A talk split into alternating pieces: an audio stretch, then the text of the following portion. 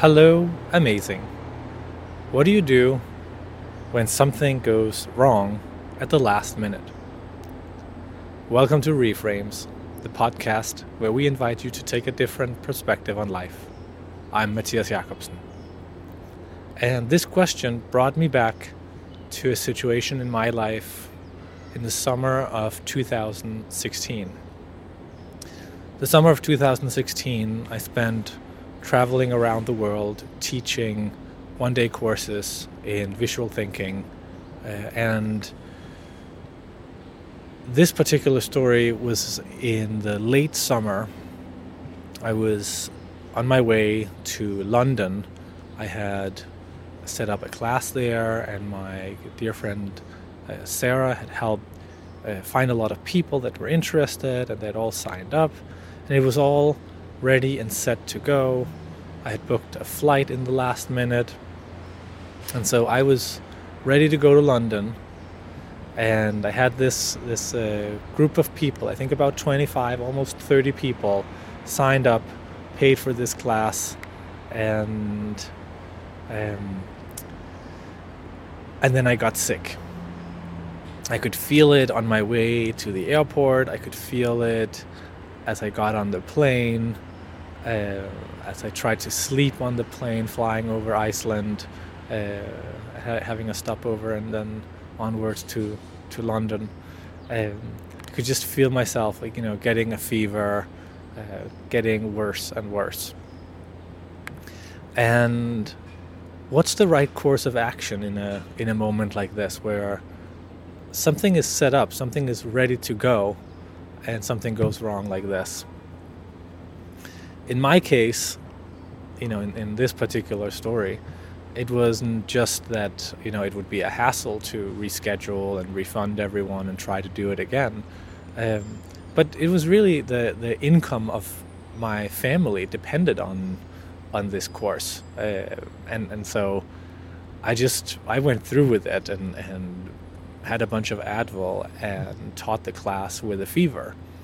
Um, and it wasn't the most, I would say, enjoyable teaching experience in my life, but I have, but I knew I could do it, and then, and so I did.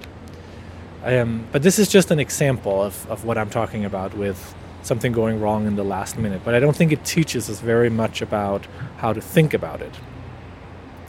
But one thing that I think could help is something I've been obsessing about lately, which is airplanes. And there's this thing when an airplane takes off, uh, if you have an airplane with you know two jet engines, like a typical um, passenger commercial aircraft, one of the things the pilots do uh, before they uh, accelerate down the runway is that they calculate a speed, um, and they, this speed is, co- is, is called uh, V1, and it's at this speed this is the speed where you imagine you're you're going down the runway. The the engines are at full blast. The plane is accelerating. You have more than hundred people, uh, hundred lives on board. You're the captain of the plane, and you're going faster and faster down the runway. And then one of your engines blow off. What do you do? I think for most people, it seems that the natural thing to do if you have 100 people in the back of the plane and you, one of your engines just blew off and you're uh, moving fast down the runway, is that you try to stop the plane.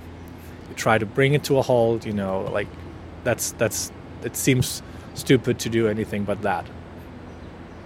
But there is such a thing with, with airplanes that you can get to a speed where the plane is going so fast that it's actually no longer very safe to try to stop the plane before the end of the runway but you're also not going so fast that you can take off.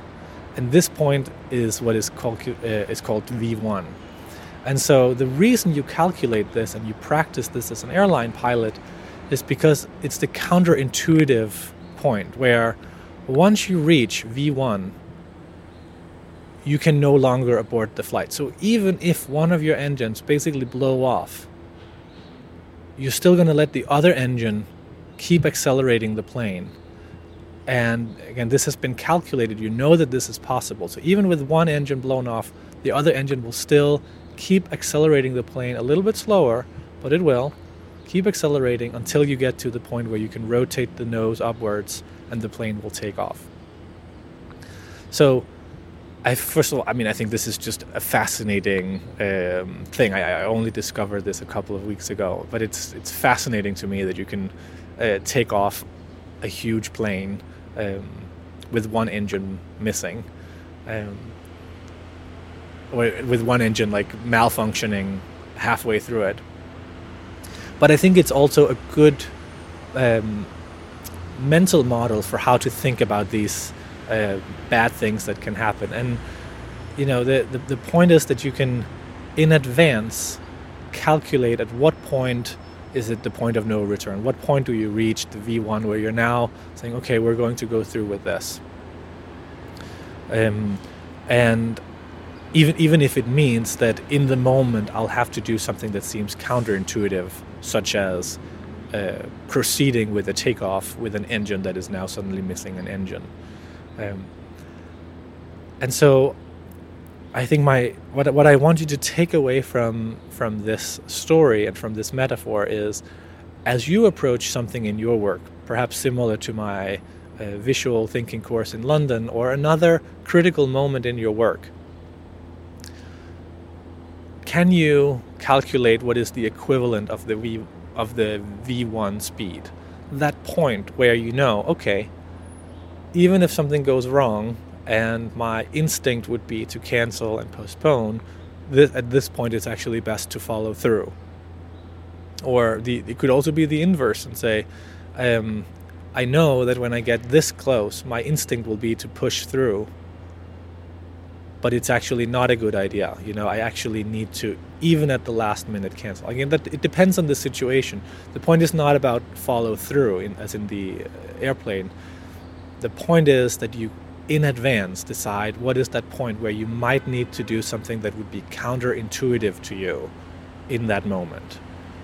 Calculate it, set that action, and, and rehearse that. That's the takeaway. All right. Thank you for listening to Reframes, the podcast where we invite you to take a different perspective on life. Perspectives that include learnings from airplanes and other things that I'm fascinated about. This podcast is produced in a very delightful collaboration with Nikki Schmickis. And both of us would love to hear from you if you have any comments or thoughts or questions, and uh, would love to find a way to incorporate those into the future episodes. Thank you for listening. My name is Matthias Jakobsen.